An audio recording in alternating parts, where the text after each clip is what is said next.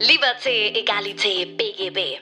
Der Podcast für Jurastudenten und Rechtsreferendare, welcher einen Einblick in die Praxis schafft und dir hilft, über den Tellerrand hinauszusehen. Und hier ist dein Host, Moritz Mümmler.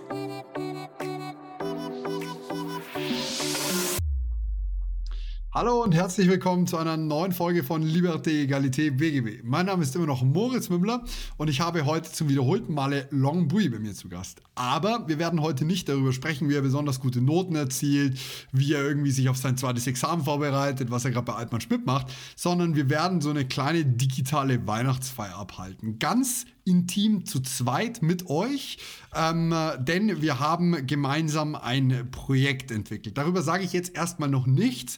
Ich begrüße hier zusammen mit meinem Pfefferminztee den lieben Long Bui. Grüß dich Gott. Grüß dich, guten Abend. Also ich habe hier ein schönes Porterbier neben mir stehen. Das wird gleich auch noch ein bisschen wichtig werden, wenn wir das Spiel vielleicht auch ein bisschen vorstellen und darauf nochmal genauer eingehen. Aber ich freue mich auf jeden Fall hier zu sein. Sehr gut. Ich hatte ja die Hoffnung, ich könnte hier einfach erzählen, dass ich mit Glühwein mittrinke. Allerdings muss ich sagen, wenn man sich das bei YouTube anschaut, sieht man offensichtlich, dass mein Glas nicht rot ist. Und insofern blieb mir nichts anderes über, als das offen zu kommunizieren. Ist ja auch nicht so schlimm, ne? Ich meine, ob Wein oder Tee, Hauptsache du bist glücklich mit deinem Getränk. Ja, sehr gut. Also pass auf, wir haben da was zusammen gemacht, Long. Möchtest du uns den Namen des Projektes erstmal verraten? Ja, es ist halt die letzte Instanz, ne? Und damit meine ich jetzt nicht den BGH oder sonst irgendein anderes Gericht, sondern es ist tatsächlich ein Projekt, das wir, glaube ich, im Sommer diesen Jahres angestoßen haben. Ja, diesen Jahres. Noch ist er nicht rum, der Dezember, gell? Jetzt haben wir erst mal. Bin schon gedanklich vielleicht ein bisschen weiter. Diesen Sommer haben wir ja ein bisschen gebrainstormt über ein Projekt, was wir zusammen angehen könnten. Und daraus kam ja wirklich die letzte Instanz. Und mit der letzten Instanz sind ja praktisch du, ich und die Lina gemeint, weil wenn jemand entscheidet, ob ein Jurist Punkte verdient hat oder nicht, dann sind es ja immer noch wir drei. Ja, so ist es wohl. Genau. Und es handelt sich ja hierbei um ein Kartenspiel, denn irgendwie, ich bin ein großer Fan von Spieleabenden. Ich glaube, du auch, soweit ich das mal richtig mitbekommen habe. Voll. Und irgendwie in so einer Jura-Runde hat mir immer so ein bisschen so ein Kartenspiel gefehlt. Oder generell so ein Spiel, das man auch gut unter Juristen, unter angehenden oder fertigen Juristen spielen kann. Und ich weiß nicht, ne? Also wenn man so ein Spiel hat, dann finde ich es immer ganz witzig, wenn man so Fragen hat, die sind da auch drin. Und halt eben auch so ein paar Aktionskarten hat, womit man auch vielleicht ein paar Sachen machen muss, um die Punkte sich zu holen. Und irgendwie haben wir aus der Idee ja doch irgendwas Kleines gemacht, das jetzt auch auf den Markt gekommen ist. Voll geiles Spiel geworden. Also ich muss echt sagen, ich habe nicht erwartet, dass es so wunderschön wird. Ich habe übrigens gerade eine herausragende Idee gehabt. Es können ja alle Zuhörer und Zuhörerinnen gleich so ein bisschen mitpunkten für sich. Wir werden uns gleich gegenseitig abfragen. Long wird mich testen. Ich werde testen, wie gut weiß er denn noch die Fragen, die er konzipiert hat. Dazu muss man sagen, dir ist in diesem Spiel ein Fehler unterlaufen. Was ist denn die Besonderheit dieses Fehlers und wie haben wir das Ganze gelöst? Genau, also dazu muss man vielleicht erstmal verstehen, wie dieses Spiel aufgebaut ist. Das Spiel hat, wie ich eben schon angedeutet habe, sowohl Fragekarten als auch Aktionskarten. Und für den Inhalt dieses Kartenspiels war ich soweit verantwortlich, dass ich mir da ein paar Gedanken gemacht habe, das ein bisschen ausgearbeitet habe. Natürlich dann noch, dass Moritz und Lina darüber geschaut haben. Gerade Lina das wunderbar das stimmt allerdings. Hat. Und wir alle, möchte ich davor nochmal betonen, haben darüber geschaut. Aber ich muss natürlich sagen, wenn ich halt für den Inhalt verantwortlich war, ist das natürlich meine Hauptschuld. Mir ist leider bei den Fragekarten ein kleines Malheur passiert, zumindest eines, wovon wir wissen. Ja. Ich hoffe, es kommen da nicht noch mehr Malheure hinzu. Jedenfalls, wir haben nach der Produktion gemerkt, und da war das Kartenspiel leider schon gedruckt, dass auf einer Karte ein kleiner Fehler drauf ist. Und wer diesen Fehler entdeckt, darauf haben wir uns dann auch geeinigt zu dritt, der kann uns gerne an eine gewisse E-Mail, ich meine, du hast die E-Mail so im Kopf, an die E-Mail... Sie heißt cheerslong@theloyalone.de. Ah ja, genau so hieß sie. Und wer diesen Fehler in diesem Kartenspiel entdeckt, haben wir gesagt, der kann da gerne eine E-Mail hinschicken, sagen, hey Leute, ich weiß von dem Fehler, das und das ist die Karte, da ist der Fehler drauf und als Strafe, muss ich halt für jede E-Mail, die dann reinkommt, einen Shot trinken, natürlich auch mit Beweisvideo, weil ansonsten könnte ich ja einfach nur Stuss reden und einfach gar keinen Shot trinken, aber das werde ich dann auch tun. Und wenn man sich dann die Mühe gemacht hat, diesen Fehler zu finden oder im Spiel eben auf diesen Fehler stößt, der kann eine E-Mail schicken und kriegt dann ein kleines Präsent von mir. Herausragend. Jetzt muss man dazu sagen, es sind 86 Karten. Ich glaube, davon sind 85 Spielkarten. Und ich würde behaupten, 80 haben wir richtig gemacht, auf jeden Fall. Das heißt, wir haben eigentlich den größten Teil richtig gemacht. Und deswegen wollte ich dich jetzt gar nicht so stark abstrafen. Ich wollte nur auf unsere mega tolle E-Mail-Adresse eingehen, die wir da eingerichtet haben. Und ja, also ich muss sagen, es war auf jeden Fall eine ganz spannende Reise. Ich persönlich habe viele Fragen gar nicht beantworten können. Ich möchte jetzt mal für dich mit einer einfachen Frage anfangen. Einfache gibt es ja gar nicht. Es gibt schwere Fragen und Aktionskarten. Das ist natürlich sehr spannend und jetzt sehr lustig. Was ist denn der kürzeste Satz im Grundgesetz? Der kürzeste Satz im Grundgesetz, der müsste in Artikel 14 drinstehen, nämlich beim Eigentum. Und ich glaube, der ist mit 2 Wörtern lang Eigentum verpflichtet. Herausragend. Also jeder, der das jetzt gewusst hat, wir sollten vielleicht noch die kurze Pause mit einbauen, dass jeder so ein bisschen für sich mitdenken kann. Das glaube ich, fände ich ganz gut. Okay, alles klar, Moritz. So ein kleines Heads up. Du hast ja dein zweites Examen dieses Jahr bestanden. Du bist ja ich wollte noch darauf hinweisen, dass du mir bitte die einfachen Fragen stellst, denn ich möchte mich hier nicht komplett blamieren und ich habe hier, man sieht es auf YouTube, ich habe den gesamten Stapel der Karten, ich kann nicht zufällig raussuchen, welche er mir jetzt stellt. Also die halte ich währenddessen als Beweis mal lieber hoch. Genau, ich habe hier auch den Fragenstapel, daneben liegen noch bei mir die Aktionskarten, die habe ich erstmal bewusst rausgetan, weil es erstmal so nur um die Fragen geht. Ich ziehe jetzt auch einfach eine Karte raus. Und für die, die auf YouTube gerade zuschauen, man kann das hier so ein bisschen erkennen. Moritz, ich hoffe, du guckst eben mal kurz nicht auf den Bildschirm. Das ist folgendermaßen aufgebaut.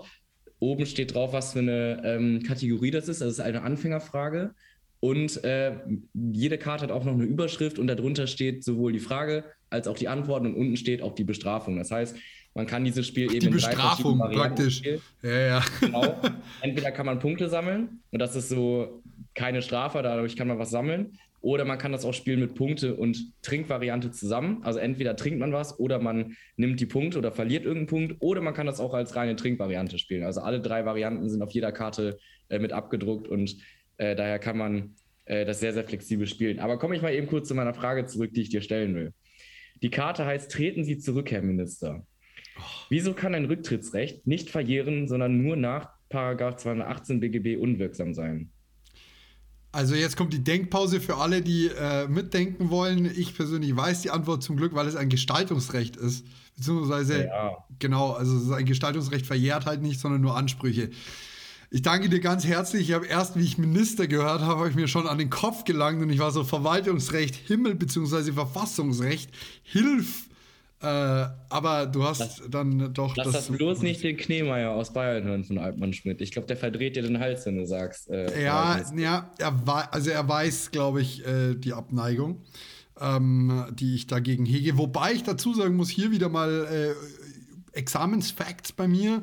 Eine Klausur im Verwaltungsrecht waren 1 Punkt und die andere Klausur am nächsten Tag waren 10 Punkte. Also so gesehen 50-50 Chance, was erwischst du gerade? Der Moritz weiß es oder weiß es halt auch nicht. Ja gut, deine Varianz schaffe ich nicht ganz zu toppen. Ich glaube, meine schlechteste Examensklausur, ich habe ja nur das erste jetzt bisher, aber meine schlechteste waren, glaube ich, 4 Punkte und meine beste waren 12 Punkte, meine ich. Ja also, gut, siehst du mal. An so eine große Varianz komme ich noch nicht ran. Ja, aber 9 Punkte Unterschied ist es jetzt. Also ich habe nicht, kein Scheiß, jetzt mal Facts, straight Facts, eben nicht gedacht, dass ich einen Punkt schreibe. Ich habe auch in meinem Leben ein einziges Mal einen Punkt geschrieben. So, ich kann mich nicht erinnern, dass ich mehr als einmal einen Punkt geschrieben habe. Ich kann mich aber auch nicht erinnern, dass ich mehr als einmal 10 geschrieben habe. So sind wir wieder quitt an der Stelle. Pass auf, die Länderkammer. Wie wird der Präsident des Bundesrates gewählt? Für jede richtige Antwort erhältst du 1 Punkt. Also gibt es da scheinbar mehrere richtige Antworten. Wiederhol mal eben kurz die Frage. Wie wird der Präsident des Bundesrates gewählt?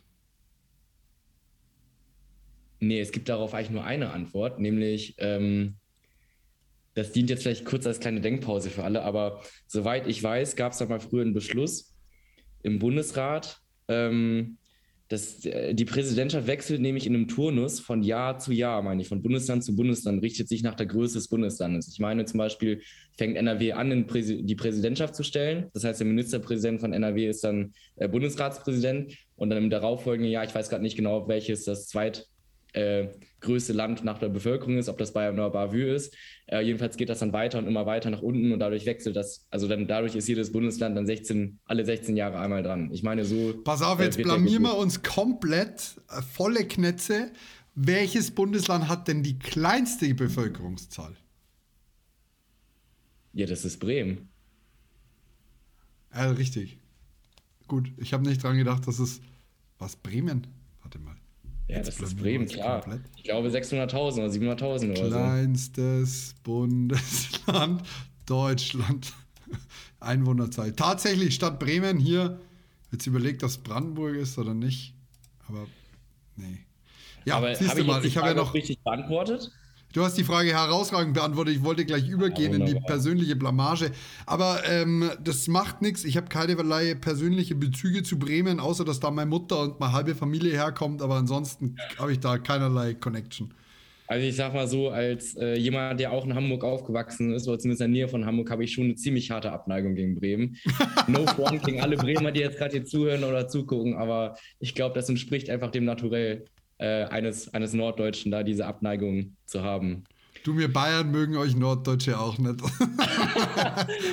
wir mögen eigentlich keine Preußen, weißt du? Ja, na gut. Also, zweite Frage schon richtig. Ich dachte schon, ich muss hier glatt mein Bier schon fast aufmachen, aber so weit sind wir dann doch noch nicht. Übrigens, die Trinkspielvariante ist natürlich nur freiwillig für jeden, der das gerne möchte. Es ist keinerlei Verleiten zum Alkoholismus. Zumal ich glaube, Studenten und Rentner sind die Bevölkerungsgruppe mit dem höchsten Grad der Alkoholabhängigen, wenn ich mich nicht ganz täusche. Also sowas habe ich mal gehört. Für die Studenten kann ich das absolut nachvollziehen. Aber ja, du hast gerade einen wichtigen Punkt angesprochen. Also wie gesagt, durch das Spiel, ne, das dient auch so ein bisschen, wenn man das einfach in spannender Lerngruppe spielen will oder so, kann man es auch tagsüber wunderbar spielen, gerade mit den Fragekarten. Kann man sich immer prima abfragen, besonders von der mündlichen Prüfung. Die Fragen sind nämlich kreuz und quer gestellt durch alle Rechtsgebiete auch durch.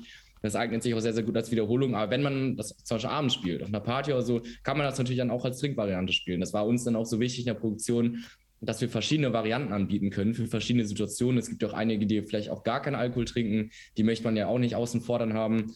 Und wir haben auch extra auf die Karte raufgeschrieben, in der Spielanleitung, Achtung, damit du nicht an deine Grenzen gehst, kannst du auch eine Runde aussetzen, anstatt zu trinken. Also klar, da kann jeder das handhaben, wie er möchte, aber wir möchten auch nicht dazu verleiten, dass jemand wirklich auch über den Durst trinkt. Wir wollen ja spielerisch zum Prädikatsexamen und nicht spielerisch zum Vollsuff. Also so gesehen...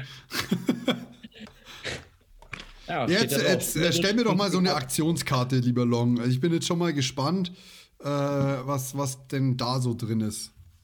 Ich muss nämlich gestehen, ich habe die tatsächlich gar nicht so deutlich durchgelesen. Du möchtest dich gerade nur vom inhaltlichen Fehler distanzieren auf der Karte, ich merke schon. Nee, gut, du kriegst mal eine Aktionskarte, oder generell, ja. Diese Aktionskarte heißt LLM oder Dr. Juris. Dein Examen genügt dir nicht und du greifst nach den Sternen. Bloß stehst du vor der Qual der Wahl. Machst du den LLM, kostet dich das eine Menge Geld und du verlierst einen Punkt, aber nicht viel Zeit, sodass du direkt nach diesem Zug wieder dran wärst. Promovierst du lieber, erhältst du viel Renommee und einen Punkt, aber müsstest die nächste Runde aussetzen, um dich an deine lange Doktorarbeit zu setzen. Ich nehme mal Doktorarbeit. Du würdest also lieber den Punkt... Na, selbstverständlich. Also normalerweise bin ich ja so ein bisschen der Risikotyp, der Risky Dude, mit dem man ein bisschen, der irgendwie ein bisschen auf Risiko spielt. Aber ich meine ganz ehrlich, bei Fragenkarten, wo jederzeit was kommen könnte, was ich nicht weiß, setze ich lieber eine Runde aus und nehme einen sicheren Punkt. Abgesehen davon hat mein Papa einen Doktor und ich fände es extrem lustig, wenn man fragt, welcher Doktor Mümmler ist denn gemeint, weil es gibt ja dann zwei. So gesehen... Aber gut, wie würdest du dich in der Trinkvariante entscheiden? In der Trinkvariante wäre das so, weil wenn du den LLM genommen hättest, dann... hätte ich wieder einen Schluck zurückspucken dürfen ins Glas oder was? Nee, nein. Dann hättest du einen Shot trinken müssen, wärst danach wieder dran gewesen. Wenn du den Doktor da genommen hättest, dann hättest du keinen trinken müssen, aber hättest die nächste Runde aussetzen müssen. Na, dann safe aussetzen. Ich bin ja nicht bescheuert. Stell dir mal vor, also es geht ja bei einem Trinkspiel. Ein Shot. Ha? Guck mal, wenn du LLM machst, dann musst du nur einen Shot trinken, bist du danach direkt wieder dran. Und beim Doktor musst du keinen Shot trinken und musst danach erstmal aussetzen. Ja, aber beim Trinkspiel ist ja nicht das Ziel, so schnell wie möglich betrunken zu sein, sondern am Ende nüchtern zu sein, während alle anderen betrunken sind. Ja, ich glaube, dann haben wir eine unterschiedliche Auffassung davon, wie man ein Trinkspiel spielen muss. Da kommt aber jetzt gerade, also dann, okay, stimmt. Naja, also, nein, du hast das falsch verstanden. Hier. Nein. Minus ein Punkt oder ein Shot? Na gut, okay, naja, du hast recht. Also, ja. Ich persönlich bin der Meinung, man muss ein Trinkspiel so spielen, dass man am Ende am wenigsten getrunken hat. Ja, das mag so sein, aber ich finde, ein Shot ist auch keiner. Also ich glaube nicht, dass dieser eine Shot am Ende so einen Unterschied ausmachen wird von den ganzen 180, die in diesem Spiel vergeben werden können. Ne, das sei auch dazu gesagt, es geht hierbei entweder um 180 Punkte oder halt 180 Shots, die man vergeben kann. Und ich meine, dieser eine Shot macht dann, glaube ich, am Ende keinen Unterschied, oder zumindest keinen großen Unterschied. Und da will ich, glaube ich, lieber dann die nächste Karte ziehen, als dass ich da mein Schicksal einem anderen aussetze. Also ich habe hier auch noch eine Aktionskarte für Long, und zwar darfst du dich jetzt mal in meine Situation reinversetzen. Nur erzähle ich danach, wie es wirklich war und nicht, wie es auf dieser Karte steht. Vitamin Böse. Deine Eltern sind ebenfalls Juristen und unterstützen dich gelegentlich im Jurastudium. Bei der Seminararbeit nimmst du ihre Hilfe großzügig in Anspruch, obwohl du die Arbeit eigenständig anfertigen solltest. Es besteht die Gefahr, dass du erwischt wirst. Wirf eine Münze. Kopf bestanden und du hältst einen Punkt. Zahl erwischt und einen Punkt Abzug. Jetzt müsstest du aus der Münze werfen, gut, aber... Jetzt müsste ich eine Münze werfen. Ja, hättest du mir das mal vorher gesagt, dass ich eine Münze werfen muss. Ja, ist schwierig. Ich kann dir schon mal erzählen, wie das wirklich war. Wenn man zwei Juristen hat, davon hat eine tatsächlich in Bremen studiert. Ist übrigens, meine Mama ist eine herausragende Juristin, aber die Ausbildung hat durchaus stellenweise etwas... ihre Nachteile gehabt damals, über heute möchte ich nicht mehr urteilen. Das war auch ein einstufiges System ohne Examen mit Arbeit und so weiter und so weiter. Es war ganz spannend. Ich betone es nochmal, wirklich herausragende Juristin, aber so fachlich außerhalb ihrer Gebiete durchaus die eine oder andere Schwäche, die sie auch seit nach 35 Jahren Tätigkeit haben darf. Da wollte ich nicht nachfragen, weil ich war nicht sicher, so ist das die juristische, streng wissenschaftliche Arbeit? Und mein Papa, der ein herausragendes Examen geschrieben hat in Bayern, mit dem gab es auch schon eine Podcast-Folge, der hat mir nichts helfen wollen, weil er gesagt hat, na, also am Ende äußere ich mich und das ist falsch und da möchte ich nichts dazu sagen. Also ich persönlich habe vor allem fürs erste Examen 0,0 Hilfeleistung gehabt, abgesehen von den durchaus juristisch gehobenen Themen am Abendessenstisch. Aber es ging jetzt nicht irgendwie um die letzte BGH-Entscheidung. Nee, ich glaube, bei sowas würde ich auch persönlich sehr wenig Risiko eingehen, also auch im tatsächlichen Leben, weil ich glaube, man würde sich wirklich in den Hintern beißen, wenn irgendwas irgendwie rauskommt. Und man hat ja letztendlich sehr viel Zeit und Mühe da reingesteckt, um sowas zu schreiben. Und ich meine, ich stehe ja auch gerade vor der Situation, ich schreibe ja gerade meine Doktorarbeit und ich glaube, ich würde da so möglichst wenig Risiko eingehen, weil wenn ich schon viel Zeit und Mühe da reinstecke, will ich natürlich auch, dass es mir möglichst nicht aberkannt wird. Das ist, glaube ich, also das halte ich für nicht sonderlich schlau, da irgendwie ein Risiko einzugehen. Und deswegen, also im Spiel würde ich, glaube ich, das Risiko eingehen, aber im echten Leben würde ich da... Du kannst kein Risiko einspielen, du hättest eine Münze werfen müssen. Achso, ich hätte eine Münze werfen müssen, ja. Ich hätte das Risiko so eingehen müssen. Ja gut, hätte ich ja keine Chance gehabt. Aber du, das nehme ich mal direkt als Anlass, da ich gerade keine Münze hier parat habe, trinke ich darauf einfach mal einen Schluck. Ja, auf geht's, Prost. Ich stoße dir virtuell mit gutem Pfefferminztee aus dem Gesteck von Ludwigs Oma zu. Pass auf, aber zu dem Kontext fällt mir noch was extrem Spannendes ein. In der heutigen Zeit würde ich sowas sowieso gar nicht mehr machen. Früher, glaube ich, war das durchaus normal, einmal abzuschreiben, einmal irgendwie Passagen zu übernehmen. Ich meine, vor 30, 40, 50 Jahren, vielleicht auch noch vor 20, wo es das Internet einfach noch nicht so präsent gegeben hat, dass man das einfach überprüfen konnte. Und das finde ich auch so eine spannende Entwicklung, wenn es bei Politikern dann rauskommt. Dann gibt es so irgendwie die zwei Schienen, habe ich das Gefühl. Die einen, die sagen, hey, ja Mist, so ist es damals halt gelaufen. Die können eigentlich gleich zurücktreten. Und dann gibt es diejenigen, die sagen, na, das stimmt alles gar nicht, wie auch immer, sich aber nicht mehr genau dazu äußern, weil sie es wahrscheinlich überhaupt gar nicht selber geschrieben haben und auch nicht wissen, was da drin steht. Und dann erst mit der Zeit rauskommt, hey Mist, das war halt einfach abgeschrieben, aber sie es halt einfach nicht wissen, weil sie einen Ghostwriter beauftragt haben. Ja, das ist auch ganz spannend, darüber habe ich auch schon mit vielen gesprochen, die jetzt vielleicht auch schon Arbeiten betreut haben, auch wie mein jetziger Doktorvater. Er sagt auch, dass es früher vielleicht einen gewissen anderen Anspruch einfach daran gab, der, ich will nicht sagen, nicht so hoch ist wie heute, aber dadurch, dass man deutlich mehr Möglichkeiten heute hat, muss man natürlich auch deutlich mehr einbeziehen, muss man auch deutlich mehr Dinge achten. Und es fängt schon dabei an in meiner eigenen Doktorarbeit. Mein Doktorvater hat mir gesagt, pass auf, du schreibst so ein Thema, das ganz Europa betrifft. Oder zumindest, ich schreibe eigentlich für ein deutsches Gesetz, meine Doktorarbeit, aber es ist halt... Darfst du den Titel schon verraten? Nee, den Titel darf ich hier nicht verraten, deswegen versuche ich es gerade so ein bisschen zu umschreiben. Es ist zumindest ein deutsches Gesetz, das eine EU-Richtlinie umgesetzt hat. Und natürlich muss ich dann nach Spanien, nach Frankreich, nach Italien schauen, wie es dort umgesetzt wurde. So, aber das Blöde ist ja, weder kann ich Französisch, Spanisch noch Italienisch auf dem Niveau, um dort juristische Texte zu verstehen. Bloß gibt es mit DeepL mittlerweile eine KI, die das halt hervorragend übersetzt. Und da hat er mir auch gesagt, es gibt für euch alle keine Ausreden mehr, diese Texte nicht zu lesen, weil ihr habt die Möglichkeit, die zu lesen. Die hatte man früher nicht. Und deswegen wird mittlerweile schon der Anspruch gestellt, dass man das gelesen haben muss und das eventuell auch verwertet hat. Ich kann euch so viel über Longs Doktorarbeitstitel sagen. Es hat noch niemand anders darüber geschrieben. Das hoffe ich auch. Und das hoffe ich auch für die nächsten beiden Jahre, dass dann niemand über das Thema schreibt. Weil dann habe ich dann recht viel Zeit und Mühe umsonst investiert. Ah. Ja, spannend, recht viel Mühe und Zeit umsonst. Hoffe ich doch nicht, dass du investiert hast, um die nächste schwere Frage zu lösen. Ich habe das hier eingepackt. Übrigens, wenn wir schon gerade dabei sind, wir haben ja auch so 3 Bonuskarten. Einmal gibt es die Linerin, die Genießerin. Apropos, die Lina konnte leider nicht dabei sein. Sie hat sehr viel zu tun und wir haben gesagt, gut, nach Weihnachten ist dann das Spiel nicht mehr so als Geschenk so en vogue. Und deswegen haben wir das einfach mal ohne sie gelöst. Dann die Netzwerkkarte, dein Freund Moritz kennt über den Podcast Gott und die Welt oder halt auch nicht. Und Long, das ist der Streber, der die falsche Karte mit unterjubelt. Also so gesehen.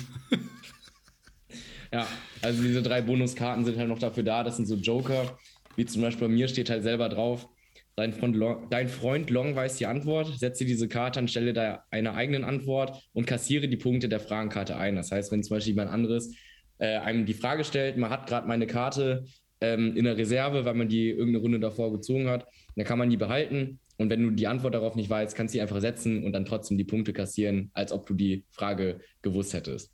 Mir fällt gerade auf, es ist so ein bisschen wie die Gefängnisfreikarte bei Monopoly.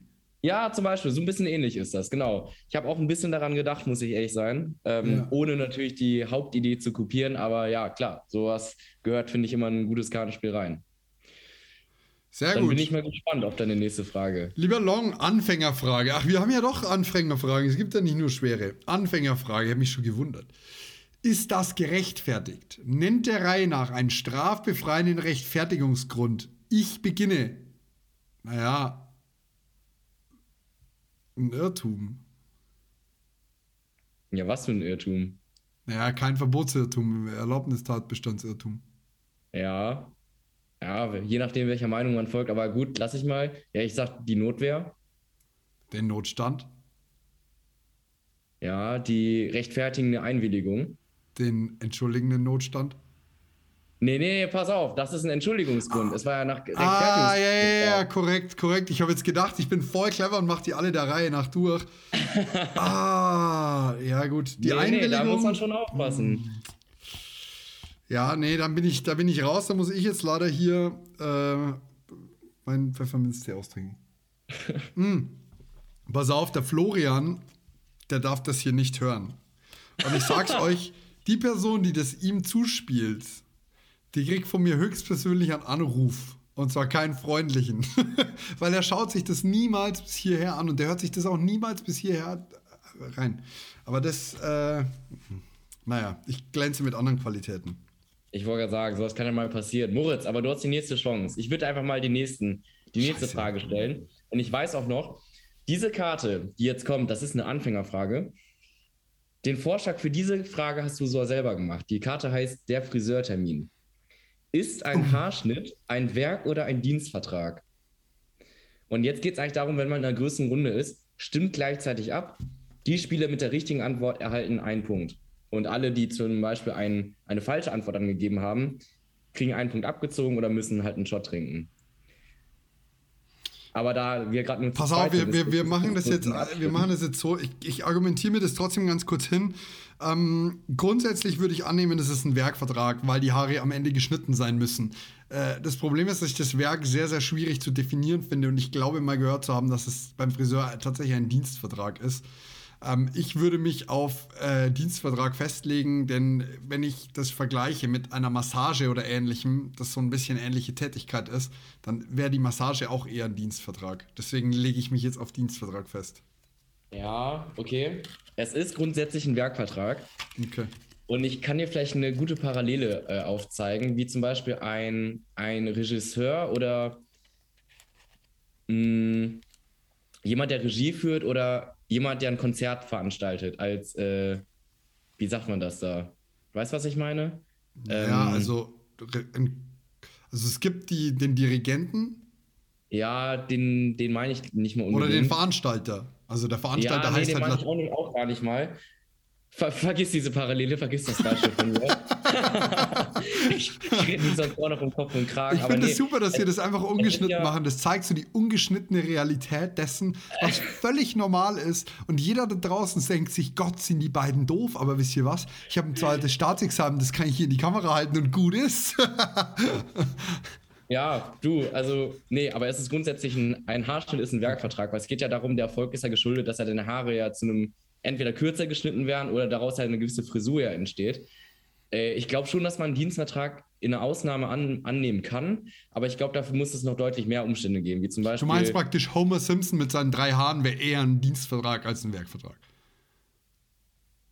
Nee, also ein bisschen rumgeschnippelt, dass man dem Kunden das gibt, wenn einer kommt in der Glatze und man ihm das Gefühl gibt, dass er noch ein paar Haare hat und so ein bisschen hintupiert und so.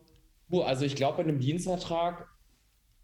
Da, stell mal vor, so, du hast ja gerade obenrum zum Beispiel recht lange Haare und du sagst einfach irgendwie nur so, dir ist es recht egal, aber mach einfach mal irgendwie kürzer. Du sagst nicht, okay, ich will auf irgendwie so und so viele Zentimeter oder Millimeter oder so, weil dann würdest du, glaube ich, einen konkreten Erfolg haben. Aber nee, obwohl ich glaube, ich rede mich echt um Kopf und Kragen. Also ich muss dir ganz ehrlich sagen, mit der Argumentation, die du gerade gebracht hast, kriege ich es ja auch hin, dass ich sage, bei einem klassischen Haarschnitt, wo du jetzt nicht hergehst und sagst, das ist ein Starfriseur, ich will am Ende die krasseste Dauerwelle meines Lebens, sondern so ein schneid mir mal die Haare. Dann ist ja auch kein konkretes Werk geschuldet, sondern eigentlich gar kein Werk. Aber ich glaube, wenn du sagst, du weißt, dass der Friseur ein Werkvertrag ist, dann kommt scheinbar auf das Ergebnis, nämlich das Werk an sich gar nicht an und die Konkretisierung dessen auch nicht. Und insofern... Ja, aber pass auf. Ich habe absichtlich, glaube ich, als Antwort hier raufgeschrieben, es handelt sich grundsätzlich um einen Werkvertrag. Also von der Natur her finde ich auch, dass es wirklich einem Werkvertrag entspricht, aber ich glaube, ich habe auch nicht ohne Grund da grundsätzlich aufgeschrieben. Ich kann mir schon vorstellen, dass es Fälle gibt, wo das vielleicht auch ein Dienstvertrag sein kann, aber sicher bin ich mir echt absolut gar nicht dran. Komm, pass auf, wir haben doch heute einen lockeren Termin hier. Friseur, Werkvertrag, Dienstvertrag. Ich google jetzt die Antwort einfach schnell. Ist Friseur Werkvertrag, steht hier. Und dann hier, der Spiegel hat geschrieben, dass es ein Werkvertrag ist. Und wenn der Spiegel das sagt, dann muss das auch so sein. Qualitätsjournalismus, ja. Also hier habe ich noch DAHAG, die deutsche Anwaltshotline.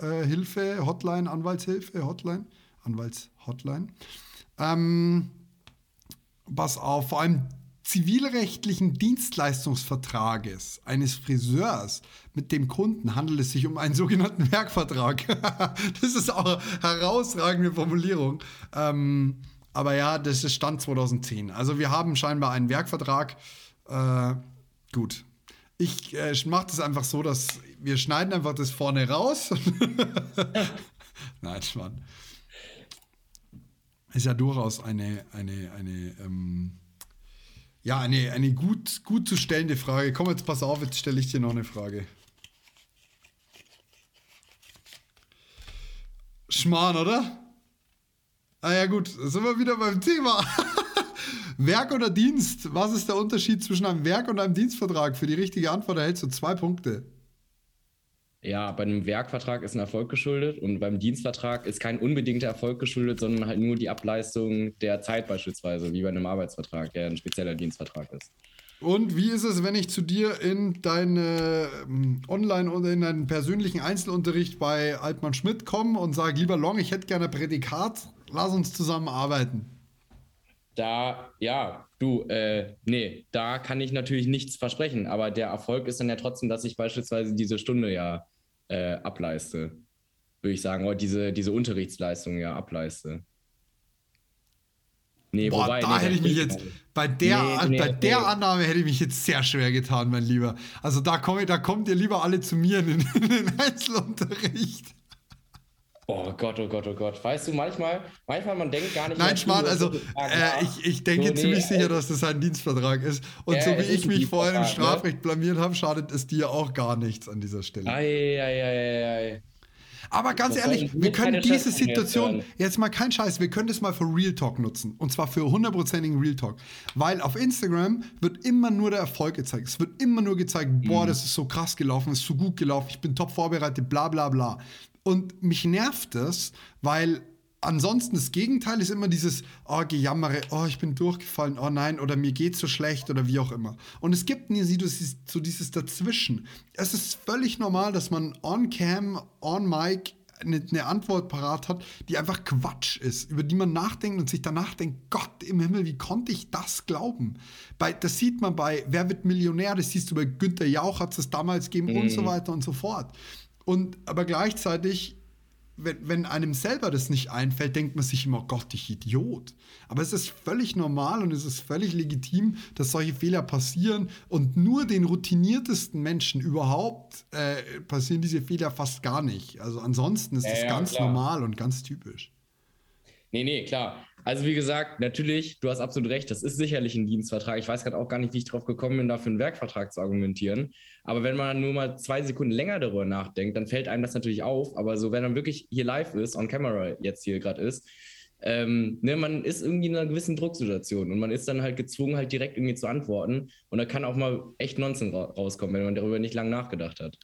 Kann man tatsächlich, fällt mir jetzt gerade auch auf, man kann auch so seine mündliche Prüfung ein bisschen üben, jetzt nicht wir beide, aber zum Beispiel, wenn man sagt, wir zeichnen das jetzt einfach mal auf, man fragt sich gegenseitig in der Lerngruppe ab, hervorragende Möglichkeit, sich gegenseitig auf die mündliche Prüfung vorzubereiten, einfach so dieses, und danach zeigt man es der Familie, man muss es ja nicht wirklich machen, aber man muss einfach mal so getan haben, als würde man es rauszeigen und auf einmal steigt der Pressure so ein bisschen, ich meine, ich habe jetzt noch keinen Puls, so schlimm ist es jetzt zum Glück nicht, aber das ist sicherlich eine gute Möglichkeit. Das stimmt auf jeden Fall. Aber ich glaube, das gilt ja für vieles, wenn man zum Beispiel auch mal vor vielen Personen redet. Dann hilft es ja auch, sich selber mal aufzunehmen, weil ein Beispiel bei mir, was ich gerade bei Altmann mache, ist ja auch viele Klausurbesprechungen ableisten. Und da stelle ich meistens mein Handy daneben auf und nehme ich halt eine Zeit lang auf. Da reicht es eigentlich auch, wenn ich mich 10 oder 15 Minuten aufnehme. Und dann schaue ich mir vielleicht im Endeffekt auch nicht alles davon an, aber ich gucke mir schon so Teile davon an und gucke so, okay, wo hättest du vielleicht noch mal ein bisschen was besser machen können? Weil wenn man da live gerade von den Leuten spricht, ist das was ganz anderes. Und ich finde so, wenn man seine Fehler so analysiert, dann wird das auch besser. Und das gilt, glaube ich, deswegen in vielen Lebenslagen und nicht nur, was die mündliche Prüfung angeht. Aber klar, dort auf jeden Fall auch. Pass auf, da fällt mir gerade noch ein wichtiger Tipp ein, den ich in meinem Leben hatte, wenn ich vor Menschen gesprochen habe. Wenn mir irgendwas Dummes passiert ist, ein Fehler rausgerutscht oder irgendwas. Ich habe einfach angenommen, das sei wahr. Ich habe auch gar nicht lange da rumgetan und gesagt, oh Mann, das ist so dumm von mir und bla und hier und da, sondern ich habe einfach weitergemacht. Und wenn es jemand gemerkt hat, okay, ah ja, klar, natürlich meinte ich ja, wenn es dir auffällt. Aber wenn du dich zu sehr darauf versteifst, das Spannende ist ja immer, Aufmerksamkeit geht dahin, wo Aufmerksamkeit hingeht. Und wenn du Aufmerksamkeit an den Punkt setzt, dann fließt auf einmal die ganze Energie und das ganze Fokusfeld fließt auf einmal nach da oben. Wenn ich hier unten hingucke, dann, also es ist genau das Gleiche mit den Worten. Bei YouTube hat man es jetzt gesehen, vielleicht ein bisschen, vielleicht konnte man den Augen so ein bisschen an den Händen folgen und genau das Gleiche hast du irgendwie mit deinen Worten. Wenn du zu viel Energie in das, was du gerade gesagt hast, packst, fällt es viel eher auf. Gott, habe ich schon viel Unfug erzählt und einfach drüber weggebügelt. Ja, so ist es wohl. Nice, Mann. So, jetzt kriegst du zum Abschluss von mir eine Aktionskarte, damit du in Ruhe schlafen gehen kannst, lieber Long. Du hast echt wenig Bier jetzt trinken müssen. Ich habe mal gehört, du brauchst 1, dass du gut schlafen kannst.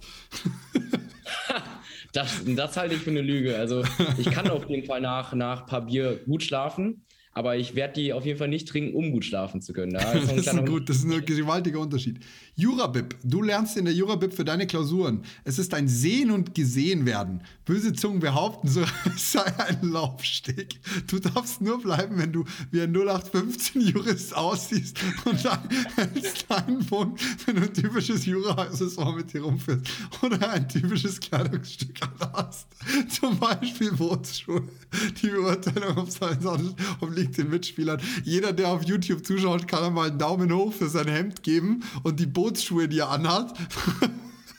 Ja, meine Bootsschuhe stehen tatsächlich da vorne. Ich habe 2 Paar nämlich. Ich habe die gerade nicht an, weil ich ja gerade bei mir zu Hause bin. Aber ich hoffe, das Ralle-Hemd hier, das Hemd von Pole Ralph Lauren reicht auf jeden Fall dafür als Accessoire. Weil ich weiß jetzt nicht, wie das in anderen Städten ist, aber gerade bei uns in Münster habe ich schon oft das Gefühl, dass es doch sehr oberflächlich manchmal ist unter den Juristen und viele irgendwie diesen Stil halt pflegen. Also ich glaube nicht, dass viele das machen, einfach nur um anderen Juristen zu gefallen. Ich glaube, das ist einfach so ein bisschen so ein Ding an Menschen oder an bestimmten Menschen, die halt hier so zusammenkommen und hier Jura studieren. Und dort ist es schon gang und gäbe und deswegen kam ich da überhaupt auf die Frage, weil man hat schon gesehen, dass viele sich nach 1, 2 Semestern doch anders gekleidet haben als so direkt zu Beginn des Studiums, wo der Hoodie vielleicht, ne, wie du gerade mit dem Hoodie da sitzt oder so, das wurde dann vielleicht dadurch ersetzt, dass man ein Rallehemd oder so anhatte, eine Chino, Bootschuhe und dann sahen recht viele irgendwie ähnlich aus und so war das halt in der Bib auch und da kam ich überhaupt auf die Frage, um ehrlich zu sein. Pass auf, jetzt musst du beurteilen, ob ich mit diesem The Loyal One Hoodie, das ja ein klassisches Jura-Piece ist, denn auch in der Bib bleiben darf. Ich würde sagen, ja. Nice. Du hast ja manchmal auch eine Justiz hier auf dem Rücken, oder? Nee, an dem nicht, aber jetzt zeige ich dir noch was. Ich habe nämlich das ultimative Jura-Outfit zum Chillen, so dass nicht jeder sofort sieht, dass du Jurist bist, aber trotzdem mit einem hier Ralph Lauren-Logo. Aber nicht, weil ich irgendwie auf Ralph Lauren stehe, sondern ich mag einfach dieses Pferd. Mich spricht immer jeder drauf an, aber ich mag dieses Pferd. Ich habe früher immer so gerne Risiko gespielt und dann erinnert mich dieses Logo immer so dran. Ich kaufe es doch immer im Outlet, weil ansonsten ist mir das zu teuer. Aber pass auf, die kurze Hose. Bist du dabei im Winter? Bist du der absolute King? Ich sag's dir. Da schaut dich jeder immer ein bisschen komisch an, wenn du mit kurzer Hose rumrennst. Aber bei mir ist es einfach live.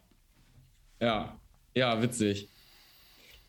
Ja, man muss halt manchmal auch so ein bisschen mit solchen Klischees spielen. Wie gesagt, also das Spiel dient ja auch so ein bisschen im Witz. Du konntest dich ja bei der Frage auch nicht ganz zusammenreißen. Und das sind halt auch so ganz andere Fragen mit ganz viel Klischee dabei. Zum Beispiel eine andere Aktionskarte, die heißt Golfplatz. Am Wochenende gehst du wie gewohnt mit Jura Justus und Perlenpaula auf den Golfplatz. Dabei stellt sich sehr ungeschickt an und zerrst dir beim Schwingen deinen rechten Arm. Beim Auskurieren verlierst du Zeit und kommst in der Uni nicht hinterher. Dafür wird dir ein Punkt abgezogen. Ne? Also mit solchen Klischees kann man auch gut spielen. Also klar, das trifft natürlich nicht auf die meisten zu. Ich glaube eher, das trifft auf die wenigsten zu, dass man irgendwie mit Jura Justus und Perlenpaula auf den Golfplatz geht. Aber dass man halt irgendwie alle Facetten des juristischen Lebens irgendwie damit einbezieht. Und das gefällt mir so. Das ist sehr wichtig. Das gefällt mir tatsächlich so, das haben wir ziemlich gut vereint. Jetzt hier, letzter Werbeblock, kauft die letzte Instanz auf www.theloyalone.de oder auf Amazon. Und lieber Long, ich entlasse dich in deine Weihnachtsferien. Wir werden nächstes Jahr noch 1, 2 Sachen zusammen machen. Da habe ich mega, mega, mega Bock drauf. Es macht immer sehr viel Spaß, mit dir zu arbeiten. Wir grüßen hier an dieser Stelle die Lina, ganz, ganz lieb. Ohne ihre Hilfe wäre das nicht möglich gewesen. Sie hat mit mir echt, das ist nicht immer einfach. Ich bin ein chaotischer Typ, man glaubt es kaum. Aber straight facts. Und ja, ich entlasse dich in deine wohlverdienten Weihnachtsferien, mein Freund. Vielen lieben Dank. Ich wünsche allen auf jeden Fall schöne Weihnachtstage zu Hause im Kreise ihrer Engsten und Liebsten, im Kreise der Familie. Und auf jeden Fall dann auch einen guten Rutsch ins neue Jahr. Ich hoffe, dass viele, viele Spiele von uns auch vielleicht verschenkt werden in der Zeit. Darüber würde ich mich sehr, sehr freuen. Und falls das Spiel auch gut ankommt, gerne auch ein Feedback an uns. Darüber würde ich mich sehr, sehr freuen. Und falls ihr weitere Fehler findet oder sowas, bitte ein Feedback an uns. Das geht vielleicht manchmal unter, aber es ist das erste Kartenspiel. Es ist so super schwierig, einfach anzufangen. Und wir haben sau viel richtig gemacht. Und wir haben auch bestimmt 2, 3 Fehler gemacht. Also bitte, bitte, bitte E-Mails, feuert sie raus, wenn euch was auffällt, wenn ihr Verbesserungsvorschläge habt, wenn ihr Wünsche habt, wir werden das annehmen, wir werden das verbessern. Egal, was es ist. So, ich sag auf Wiederschauen. Tschüss. Tschüss.